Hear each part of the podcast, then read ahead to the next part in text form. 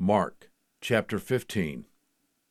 And early in the morning, the chief priest with the elders and scribes and the whole council immediately held a consultation, and binding Jesus, they led him away and delivered him up to Pilate.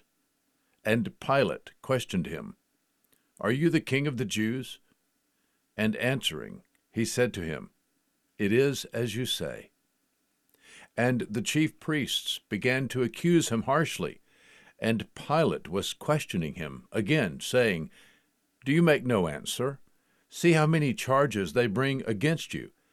But Jesus made no further answer, so that Pilate was astonished. Now at the feast, he used to release for them any one prisoner whom they requested.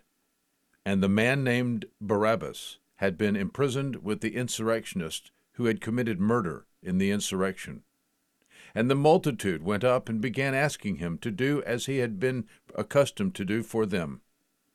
And Pilate answered them, saying, Do you want me to release for you the king of the Jews? For he was aware that the chief priest had delivered him up because of envy.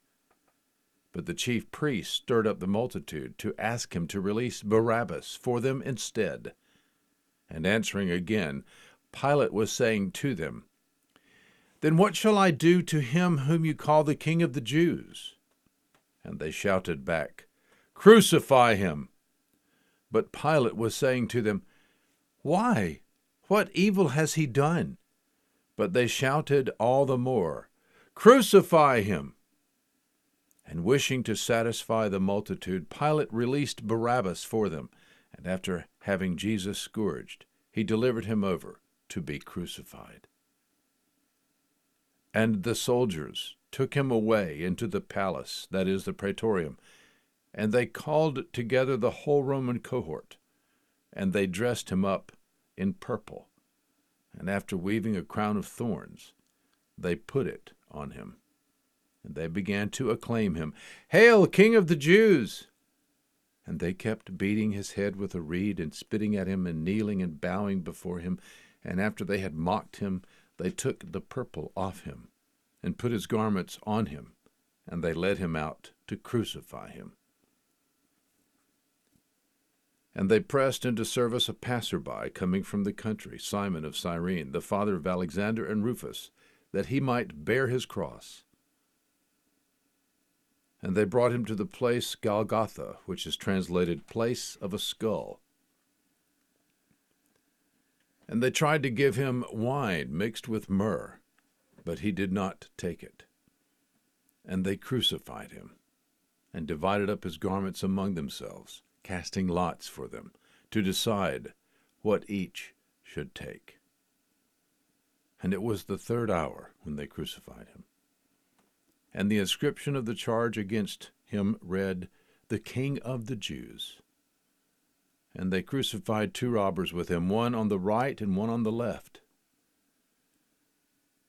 And the scripture was fulfilled, which says, And he was reckoned with transgressors. And those passing by were hurling abuse at him, wagging their heads and saying, Ha! You who were going to destroy the temple and rebuild it in three days, save yourself and come down from the cross. In the same way, the chief priests, along with the scribes, were also mocking him among themselves, and saying, He saved others, he cannot save himself. Let this Christ, the King of Israel, now come down from the cross, so that we may see and believe. And those who were crucified with him were casting the same insult at him. And when the sixth hour had come, darkness fell over the whole land until the ninth hour. And at the ninth hour, Jesus cried out with a loud voice, Eloi, Eloi, lama sabachthani, which is translated, My God, my God, why hast thou forsaken me? And when some of the bystanders heard it, they began saying, Behold, he is calling for Elijah. And someone ran and filled a sponge with sour wine, put it on a reed, and gave him a drink, saying, Let us see whether Elijah will come to take him down. And Jesus uttered a loud cry and breathed his last. And the veil of the temple was torn in two from top to bottom. And when the centurion, who was standing right in front of him, saw the way he breathed his last, he said, Truly, this man was the Son of God. And there were also some women looking on from afar, among whom were Mary Magdalene and Mary the mother of James, the Less and Joseph and Salome. And when he was in Galilee, they used to follow him and minister to him. And there were many other women who had come up with him to Jerusalem.